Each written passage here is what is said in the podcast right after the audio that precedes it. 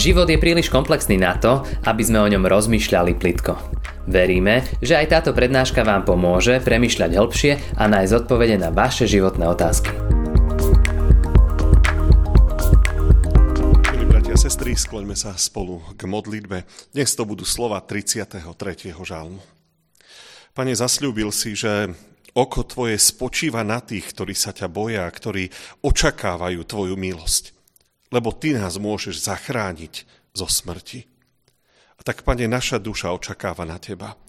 Ty si našou pomocou, si našim štítom a z Teba sa teší naše srdce, veď Tvoje sveté meno dúfame. Buď Tvoja milosť, Bože, nad nami, ako na Teba aj dnes očakávame. Amen.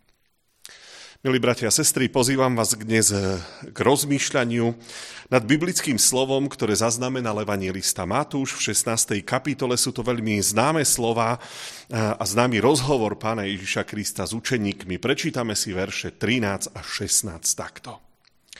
Keď Ježiš prišiel do krajov Cezarej Filipovej, spýtal sa svojich učeníkov. Za koho pokladajú ľudia syna človeka? Odpovedali jedni za Jana Krstiteľa, iný za Eliáša a zase iný za Jeremiáša alebo za jedného z prorokov. Opýtal sa ich, a vy za koho ma pokladáte? Odvetil Šimon Peter, ty si Kristus, syn Boha živého. Amen.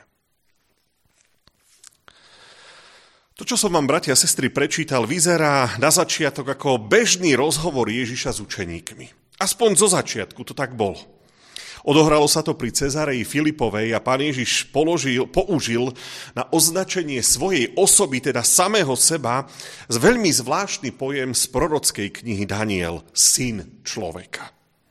Nám to znie v ušiach čudne, e, mne ešte nikto nepovedal, že som syn človeka, pritom myslím, že sme všetci synovia a céry ľudí ale učeníci veľmi dobre vedeli, že je to niečo špecifické, že to označenie je skutočne niečím špeciálne. Prvýkrát ho použil prorok Daniel a ja vám to prečítam. V nočných videniach som videl, že na nebeských oblakoch prichádza niekto ako syn človeka. Dostal sa k vekom starému a priviedli ho pred neho dostal moc, slávu i kráľovstvo, aby mu slúžili všetci ľudia, národy a národnosti. Jeho vláda je väčšiná vláda a nepominie, jeho kráľovstvo nezanikne. Takto sa pán Ježiš tituloval ináč veľmi často. A ten titul bol vlastne mesiášským titulom. A to bol moment, keď sa z tohto obyčajného rozhovoru stal ozaj úplne neobyčajný rozhovor.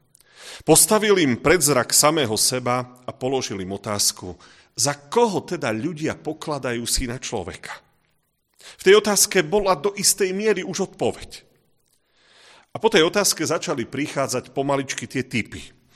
A učeníci hovoria, že Ježiš, teba niektorí považujú za Jana Krstiteľa, aj keď to bola úplne nelogická odpoveď, veď Ježiš a Jan boli skoro rovesníci. A Ján bol vtedy už mŕtvý, pretože ho Herodes dal popraviť. To, tá odpoveď dokazuje len, že názory ľudí môžu byť milné, že proste to, čo si ľudia myslia, častokrát nemusí byť pravda. Že je to celé akoby popletené. A ja myslím, že to platí dodnes. To, čo si ľudia myslia o Ježišovi dodnes, môže byť milné. Možno si to myslia vaši susedia, vaši kolegovia v práci, tých mladších, možno vaši spolužiaci, a, občas si toho Ježíša popletu možno s církvou a, a, a nadávajú a popierajú, alebo si ho popletu s náboženstvom a keď sa opýtate na to, čo si myslíš, kto Ježíš je, tak oni, oni hovoria o náboženstve a zrazu hovoria o tom, že to je pre starých ľudí, alebo povedia, že je to niekto pre nich nedôležitý a nič pre nich neznamená, alebo niekto, kto ani neexistuje. Ale Ježiš sa nepýtal na to, čo si ľudia myslia o tej židovskej církvi. Pýtal sa na to, čo si myslia o ňom. A tak prišiel ďalší typ a oni hovoria, no ľudia si o tebe myslia, že si Eliáš. A to bol ozaj významný starozmluvný prorok a to znelo až tak dôveryhodnejšie, pretože Eliáš bol vzatý do neba, tak to by znamenalo, že sa Eliáš vrátil. To bolo celkom zaujímavé. Ale potom e, prišiel aj ďalší typ a niektorí hovorili, že si Jeremiáš, teda veľký ďalší prorok starej zmluvy, neboli to bezvýznamné osoby. A Ježiš sa mohol cítiť skutočne pri tých odpovediach ako, ako veľmi hrdý a vážený človek.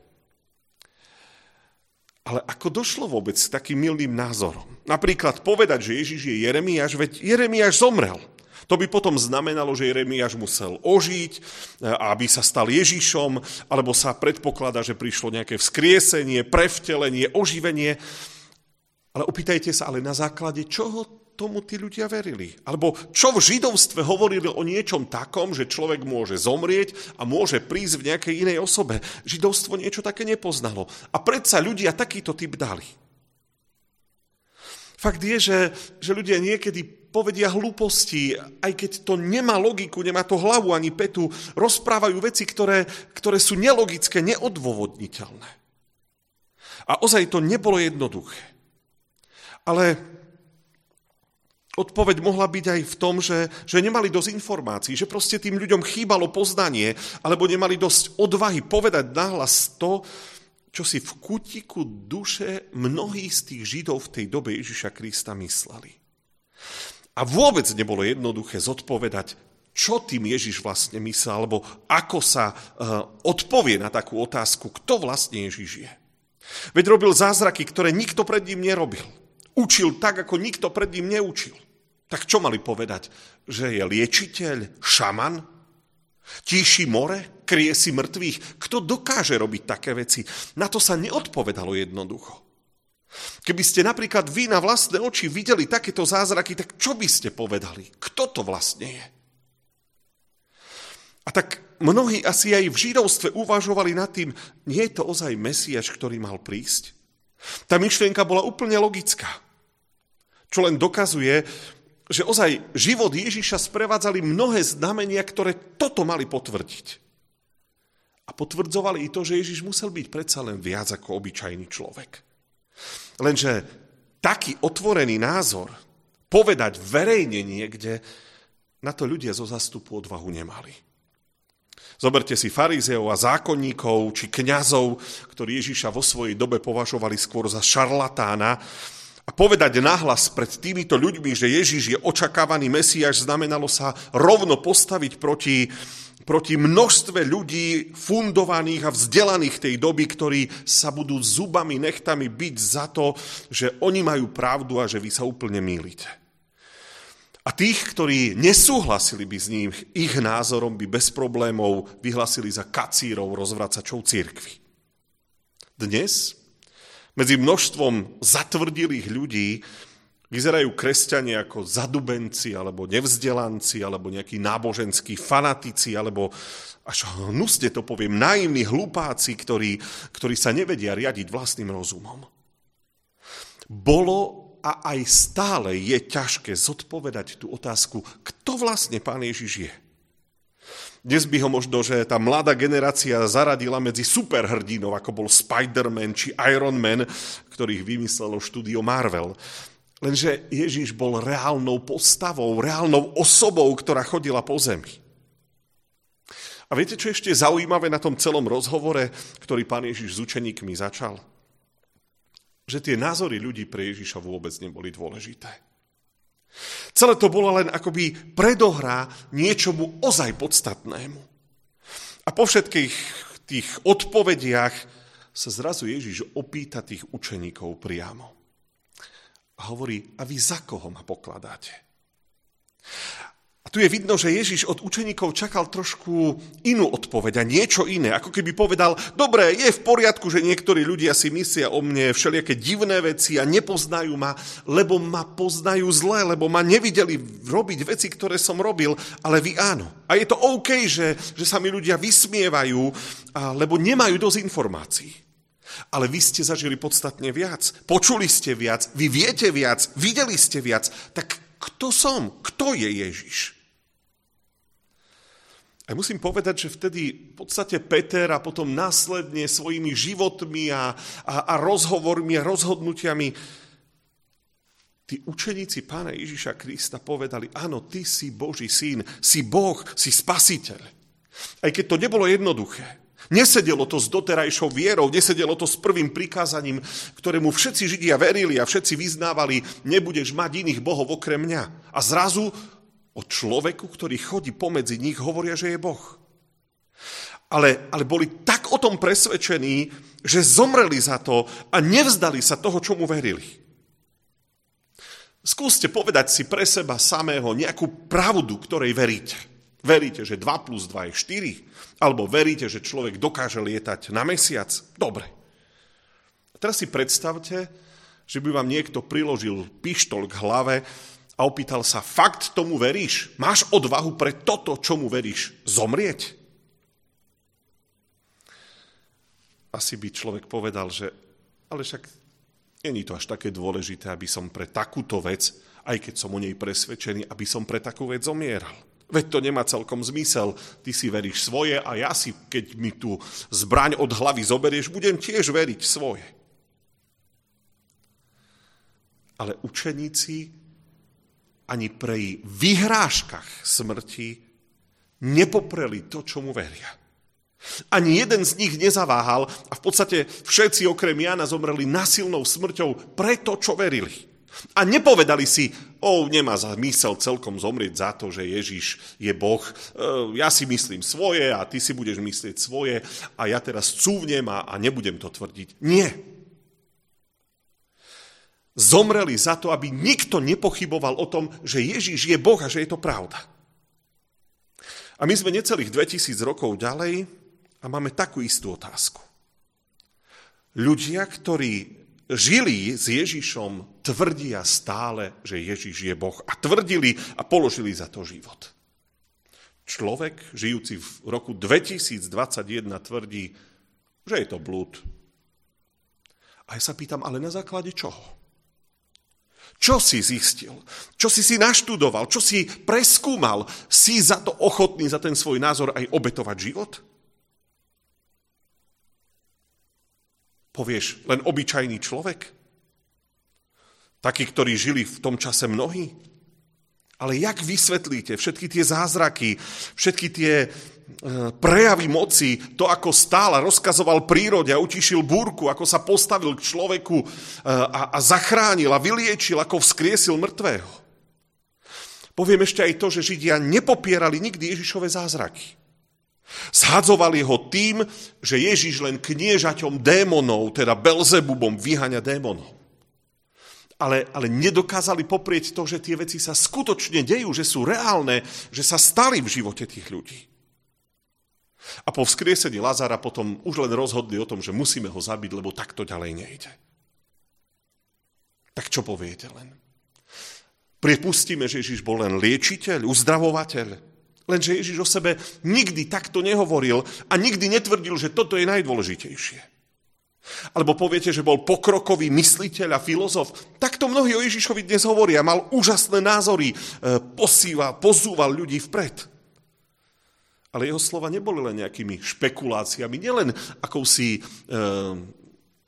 nejakým si hraním sa na pravdu a, a, a vysoké ciele a hodnoty, Ježiš hovoril aj o veciach, ktoré, ktoré sú nadčasové, sú väčné, ale aj sám hovoril o väčšnosti a väčšnom živote.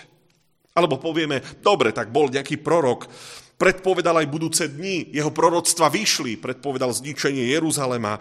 Dobre, ale Ježiš toto nepokladal za najdôležitejšie v tom svojom poslaní. A tak vám ostane už len jedna jediná možnosť. A tá možnosť je povedať, a pripustiť si, že on bol ten Mesiaš, ktorý mal prísť. Že bol Boží syn, že bol Boh. Lenže na toto bolo treba odvahu, aby ste to povedali náhlas. Treba si uvedomiť, že tá otázka musela byť položená.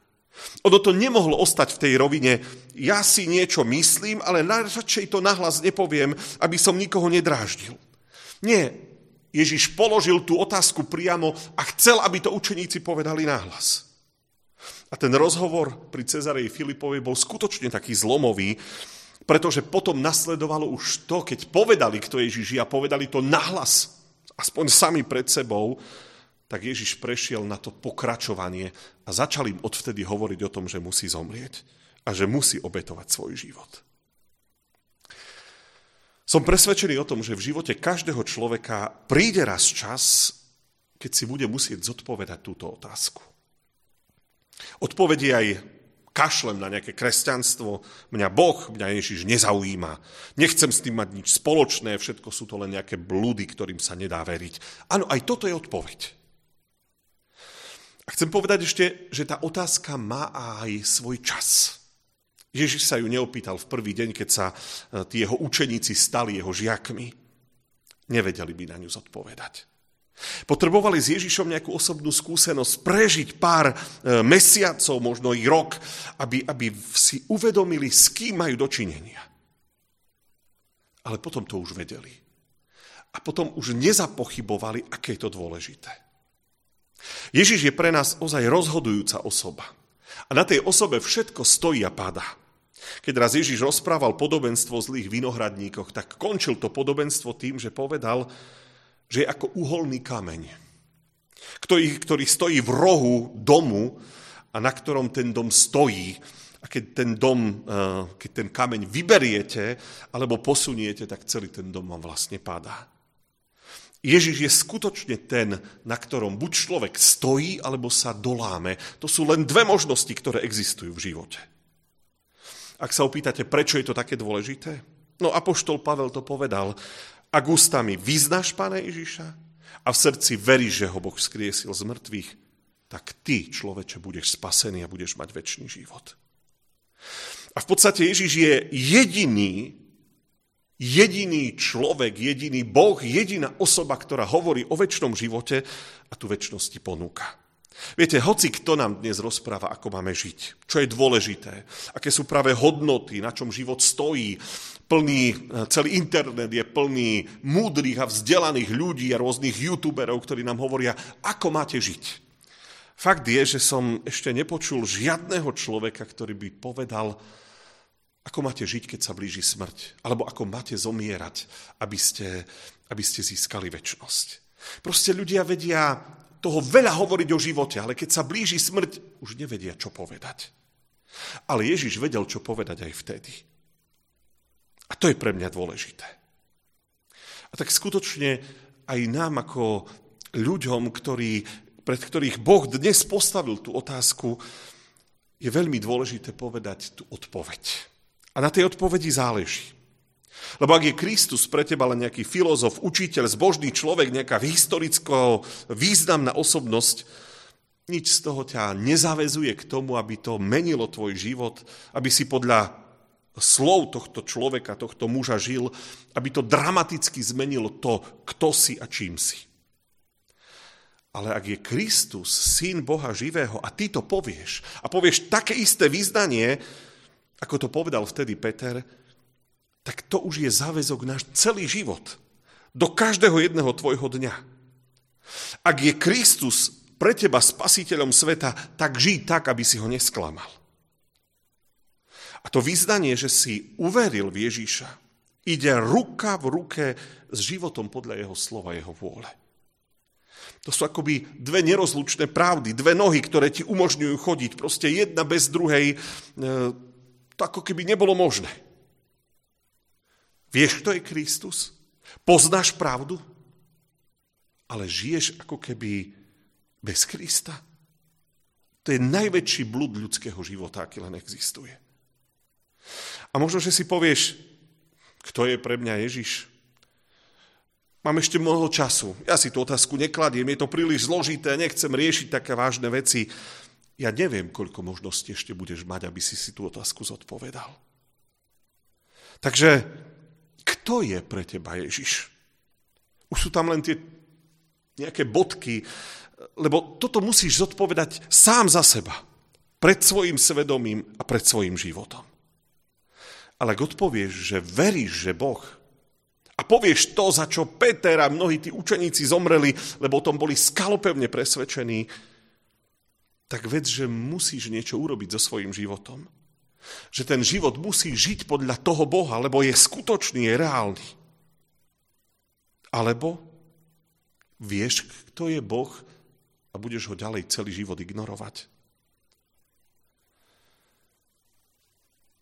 Ak povieš to, čo povedal Peter, ak si to povieš aj teraz a povieš to možno i náhlas pred inými ľuďmi, tak si uvedom, že za tým nasleduje iný život, iné nasmerovanie, iné pokračovanie. Tá otázka, kto Ježiš je, je dnes položená pre teba. Možno mnohí ľudia povedia, mňa sa to nikto nikdy nepýtal. Dnes sa ťa to pýtam ja a zodpovedať si tú otázku skutočne musíš. Amen.